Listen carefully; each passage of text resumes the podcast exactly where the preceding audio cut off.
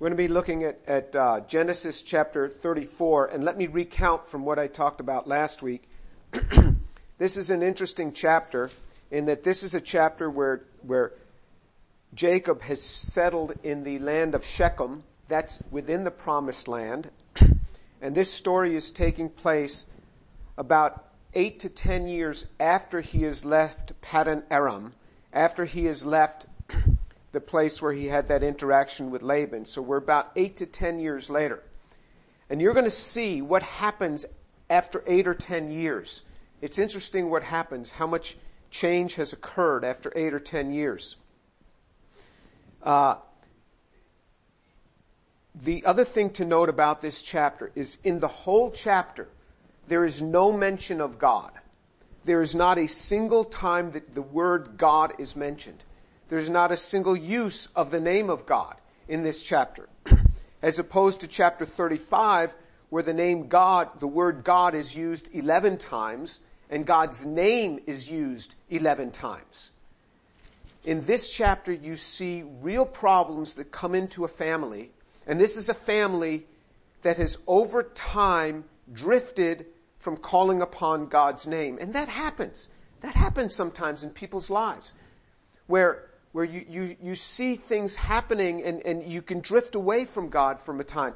And you see how the enemy moves in as these people start moving away from God. So his daughter Dinah, we know he has, he has 11 sons at this point. And he has at least one daughter, probably more. Dinah's the only one mentioned, but we know from Genesis chapter, chapter 37, I believe it is, that, that, uh, um, there is a mention that, that he had other daughters, but the only one that's mentioned is Dinah, and she goes off and she visits the daughters of the land. While she's there visiting, in verse 2 of that chapter, it says that Shechem, who's the prince of the land, the son of the king of Shechem, now Shechem is a city, it's not a big city, it's not like a city of Houston, it's, I've seen some of these cities, the ruins of some of these cities, and some of them are quite small. You would say maybe 500 people lived in that city. We don't know the size of it, but it's not a city like cities of today.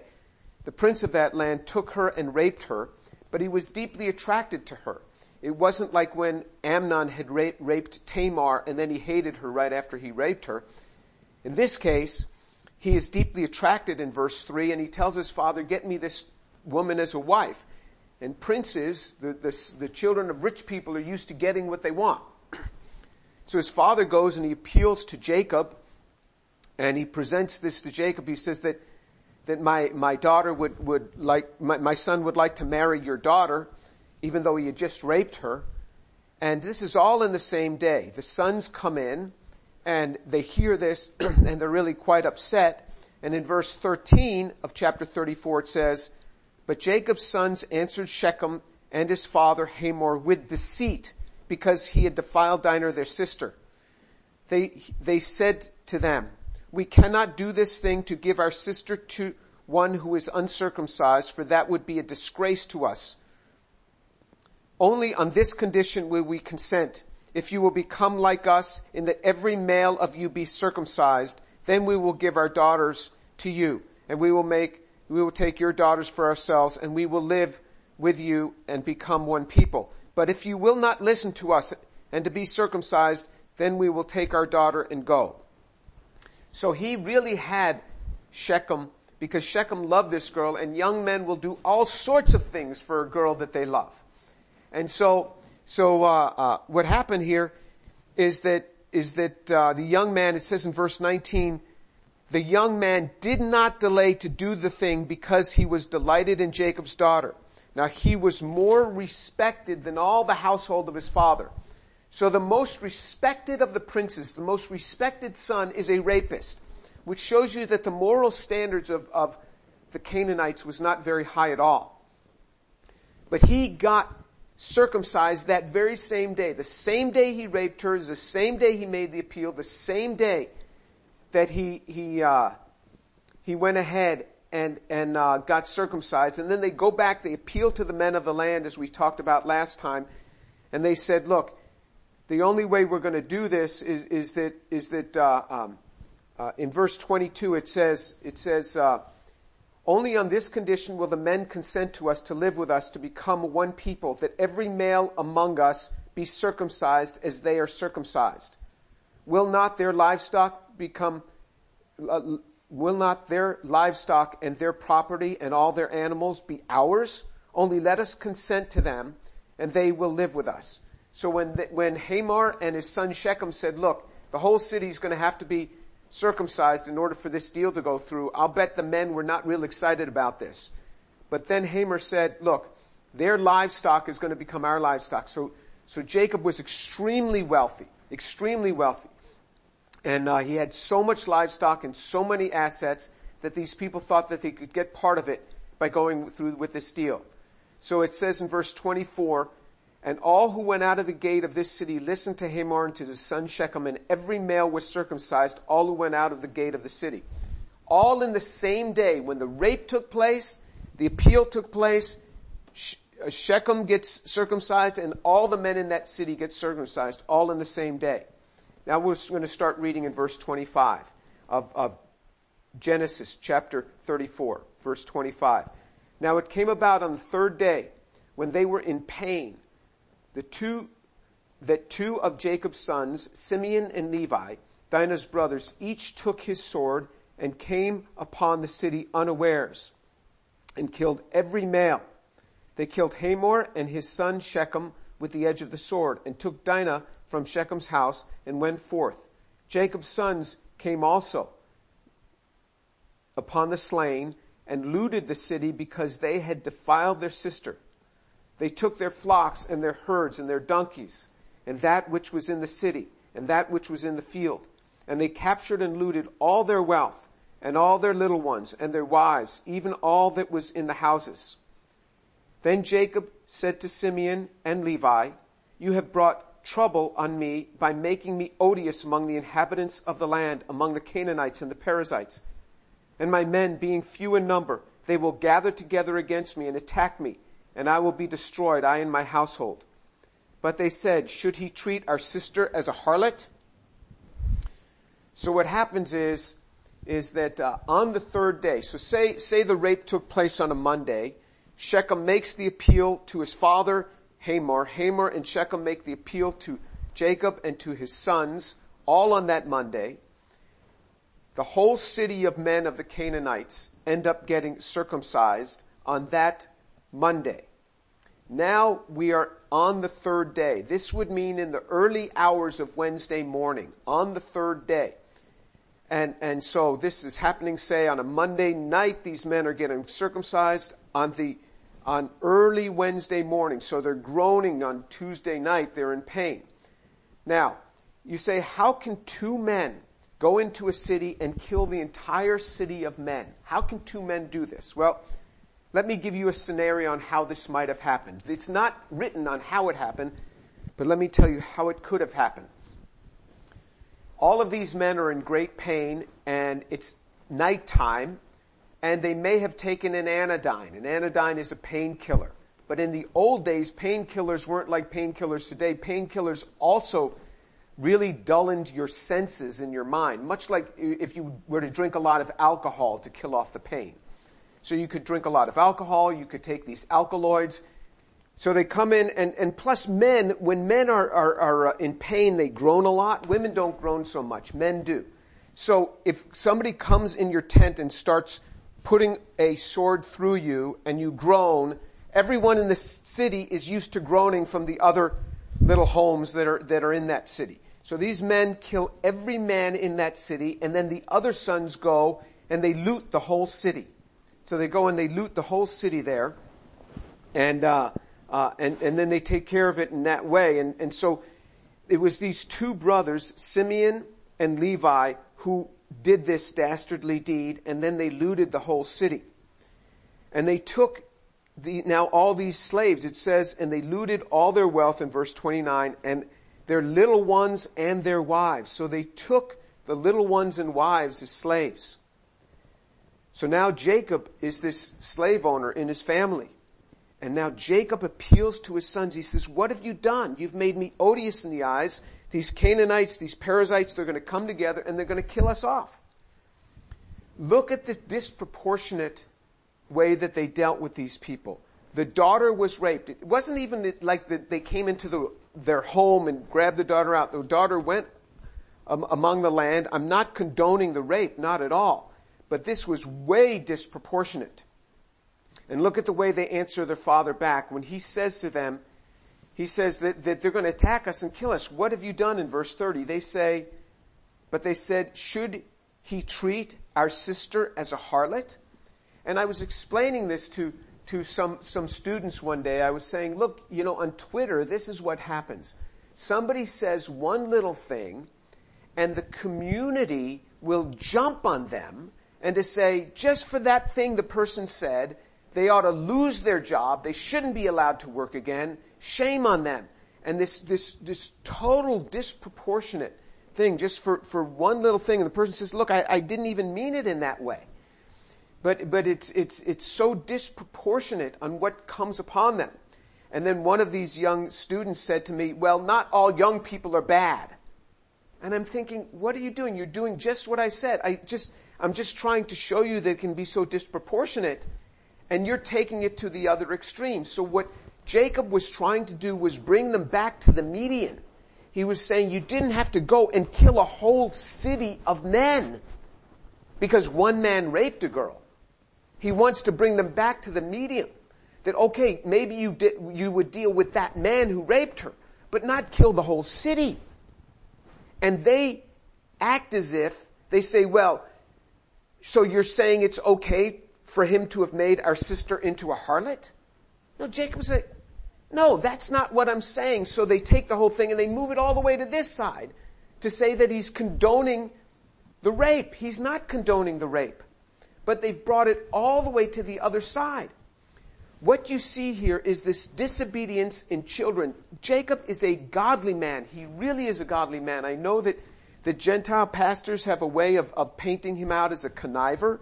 God speaks of him, and we've talked about this in our former lessons. God speaks of him and puts him in the same light, uses the same word that he had used, the same word that he had used for, uh, uh, for, for, for Noah, the same word that he had used of Job, he used of Jacob.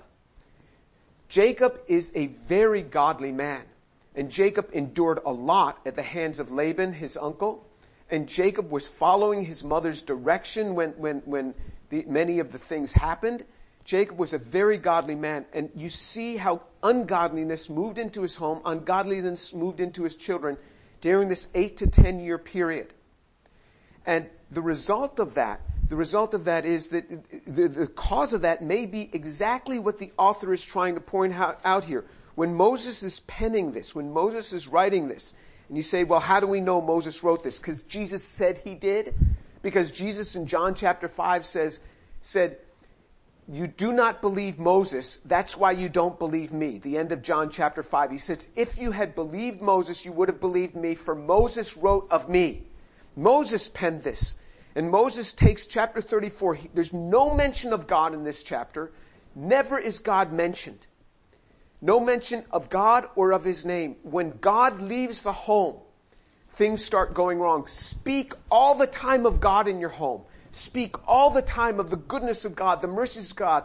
Use the name of Jesus over and over again. Let God's name be mentioned in your home. Let God's name be mentioned. When there's no mention of God, these kids start going astray.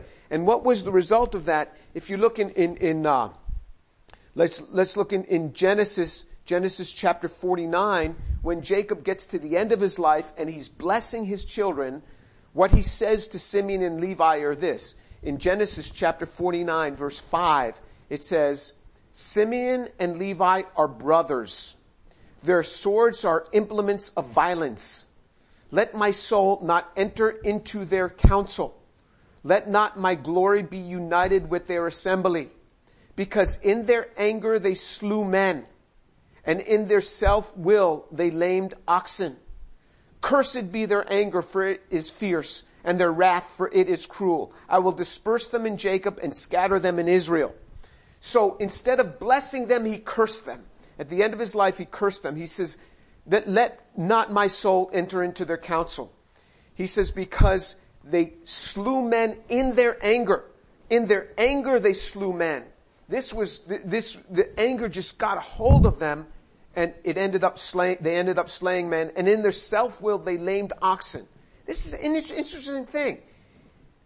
God cares about animals. He never says that we shouldn't, we're not allowed to eat animals. On the contrary, he never says this. But how we care for animals could have a great effect on us. He says, because in their self-will they lamed oxen. He said, cursed be their anger, for it is fierce. Anger will get hold of a person and destroy a person. And, and their wrath, for it is cruel. I will disperse them in Jacob and scatter them in Israel. It's interesting that was a prophecy that was given by Jacob. And neither of those two had land given to them in the promised land. If you look at a map of the promised land and the different tribes of Israel, you'll never see Levi. Levi never had a tribe of his own. Never had a, never had a tribe. They were dispersed. Simeon was given land down near the Negev, desert land. But if you look on later maps, that has gone away. Simeon no longer exists. Simeon was, was, was, uh, subsumed by Judah. All the land of Simeon was subsumed by Judah. So that, that all of that Negev that was originally given to Simeon was lost. Those two never got, got the land. And what I want to do is I want to, I want to begin to look at what happens with anger, what anger can do to a man, uh, and, and how we need to walk in forgiveness. So, so what I want you to do is look in, in Matthew chapter 28. Let's see what Jesus says. Let's see what Jesus says. No, no, not, not Matthew 28. Go to uh, Matthew chapter 6. Matthew chapter 6. Matthew chapter 6, Jesus says in verse 14, Matthew 6, 14, For if you forgive others their transgressions, your heavenly Father will also forgive you. But if you do not forgive others, then your Father will not forgive your transgressions. This is a powerful verse, Matthew 6, 14 and 15. If you forgive others, Jesus says this, your heavenly father will forgive you. But if you do not forgive others, you, your, then your father will not forgive your transgressions. Jesus said his father will not forgive us if we do not forgive others. We are mandated to forgive. As believers in Christ, our calling is higher. Our calling is higher than the calling to the unbeliever. We are mandated to walk in forgiveness. This is a mandate from God. We must walk in forgiveness. Or else what happens is anger consumes us. Anger that goes way beyond the offense. No matter what it is, we are commanded to forgive.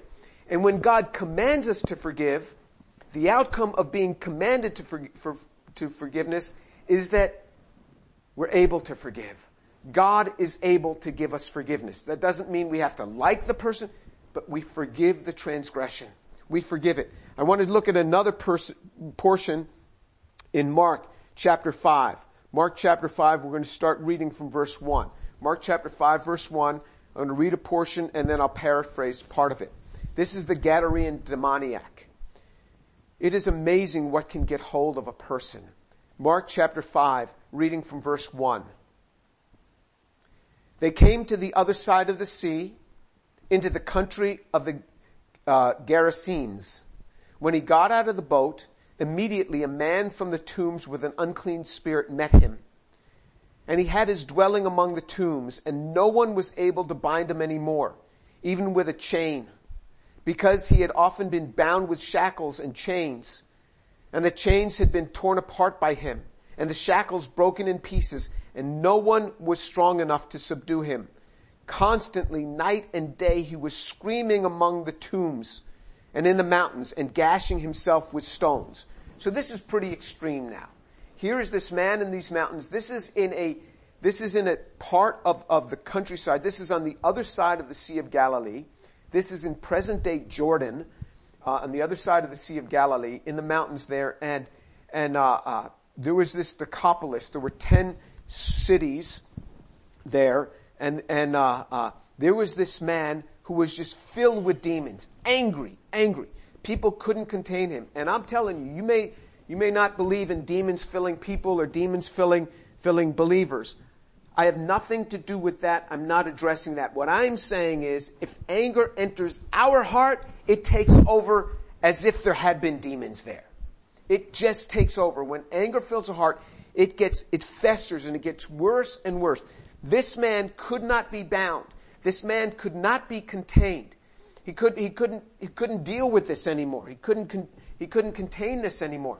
It was just eating him up. It was just eating him up to have this sort of thing going on in his life, to have this sort of anger, and anger will do this to you. Anger will eat you alive. These men, Simeon and Levi, took this with such anger, such anger that, that he, uh, he, he, he, it just consumed them that they had to kill an entire city of men. And they were cursed as a result of this. He ended up cursing his own two sons as a result of this. Here you see this man is, is uncontrollable. If you don't deal with these anger problems, it'll destroy your marriage, it'll destroy your work, it'll destroy your life. Jesus commands us to walk in forgiveness. The command is there. So it says in, in verse 6 of Mark chapter 5, Jesus seeing from a distance, uh, uh, he ran and he, seeing Jesus from a distance, he ran and he bowed down before him, shouting with a loud voice, he said, what business do we have with each other? Jesus, Son of the Most High, High God, I implore you by God, do not torment me. For he had been saying to him, come out of the man, you unclean spirit. So Jesus had been commanding this unclean spirit out of the man. He'd been commanding him, come out of this man. He'd been commanding him to come out of this man. Isn't it interesting that it says Jesus had been commanding him? You would think, you would think that, that, uh, um, that just being able to, to, uh, uh, Jesus just speaks one word that the demons would come out. You would think that the demons would immediately come out with just one word. Jesus says, boom, it has to happen. Happen all the time this way with Jesus. Why would Jesus in this instance have to say it repeatedly?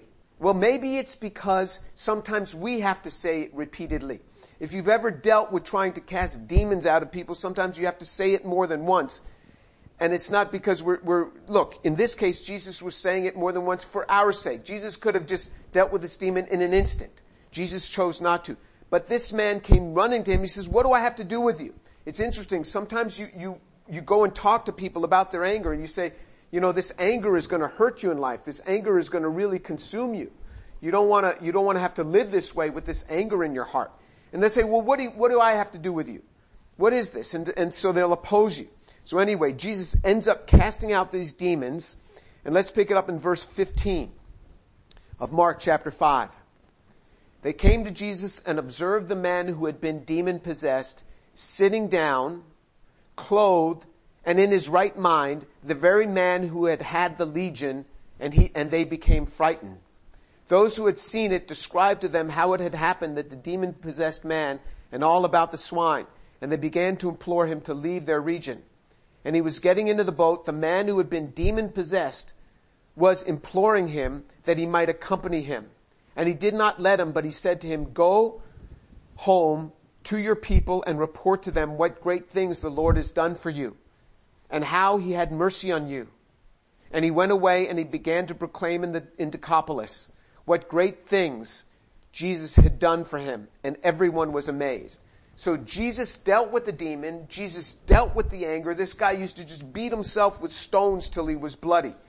Jesus can deal with this sort of anger. If we let unforgiveness foster, it will destroy us. We see two sons of Jacob get their lives cursed because of anger. I've seen men destroy their marriages because of anger. Women can destroy marriages because of anger and unforgiveness. Because unforgiveness is there there has to be forgiveness. There has to be forgiveness.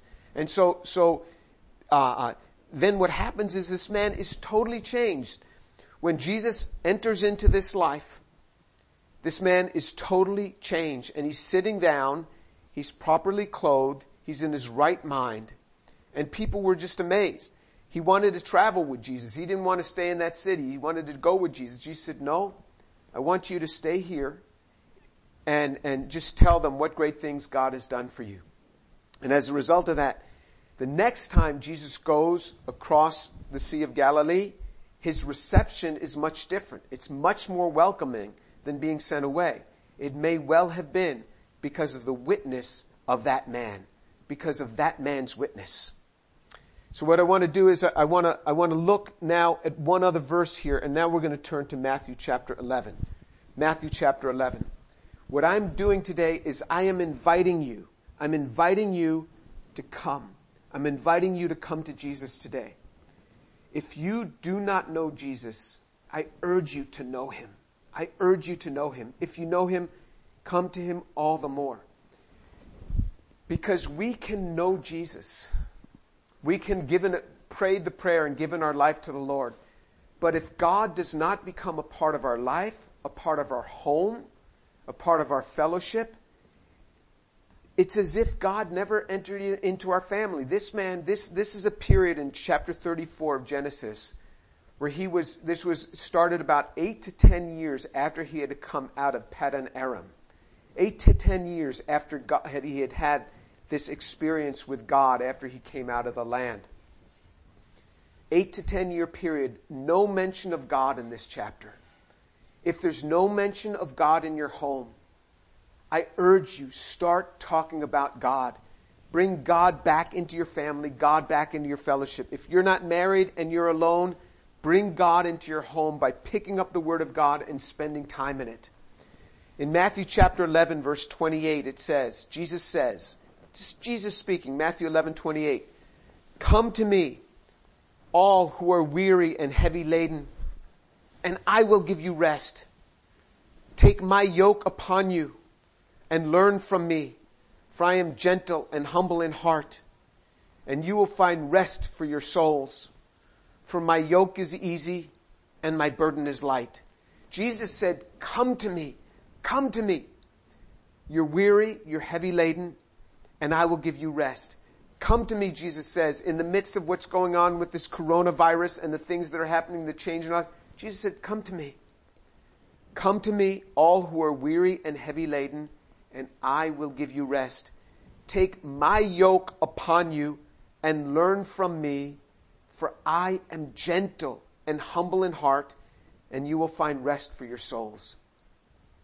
For my yoke is easy and my burden is light. Jesus is urging you to come. If you don't know Jesus today, I urge you to know him. I'm urging you to come to him so that you could know him this very day. I'm going to pray. And I urge you to invite the Lord into your life this day. And if you don't know the Lord and you pray this prayer, or you're thinking of praying this prayer, I want you to send me an email after this. Uh, and uh, I will, I will, you and I will set up a private Zoom session, just you and I together. And and uh, uh, just just last week, I led a guy to the Lord just through Zoom, and we'll do it again this week. You just you just send me a message, send me an email to tour at rice.edu, and we I will arrange a Zoom conference with you. You tell me what part of the world you're in, and we will get together and we'll have this conference together. If you know the Lord and you've, you've just haven't been enjoying times with Him, I urge you to get back into the Word of God. Get into the Word of God. Start reading the New Testament. Start in Matthew and just start reading your way through. Just pick up reading where you left off the day before and read every day. Spend 15 minutes, but before you read, say, Lord, speak to me from this Word. Speak to me. Then watch the Lord speak to you. Watch Him speak into your life. So few believers in Christ even ever understand what it is to have God speaking into their life. By picking up the scriptures and meditating on the Word of God, say, Lord, speak to me. And He speaks over and over again from His Word. He will speak to you. He'll speak to you. So I'm going to pray, and I want you to invite the Lord in your life or invite the Lord into your home if he's, if he just hasn't been a part of that.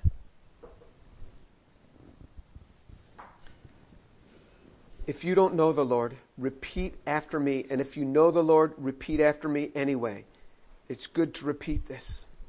Lord Jesus, forgive me because I am a sinner. Forgive me, Lord. I believe Jesus is Lord and I believe that he has risen from the dead. Thank you, Lord Jesus, for forgiving my sins. Thank you, Lord. And Lord, forgive me for not inviting Jesus into my home and using the name of God in my home enough. Lord, let me do that more often so that my children could hear the name of God over and over again, so that they could hear the Word of God being read. Lord, come into our homes, I pray. Come into my home, I pray. Lord Jesus, your blessing be upon those who are here listening. Lord, I pray for your grace, your grace upon them this day.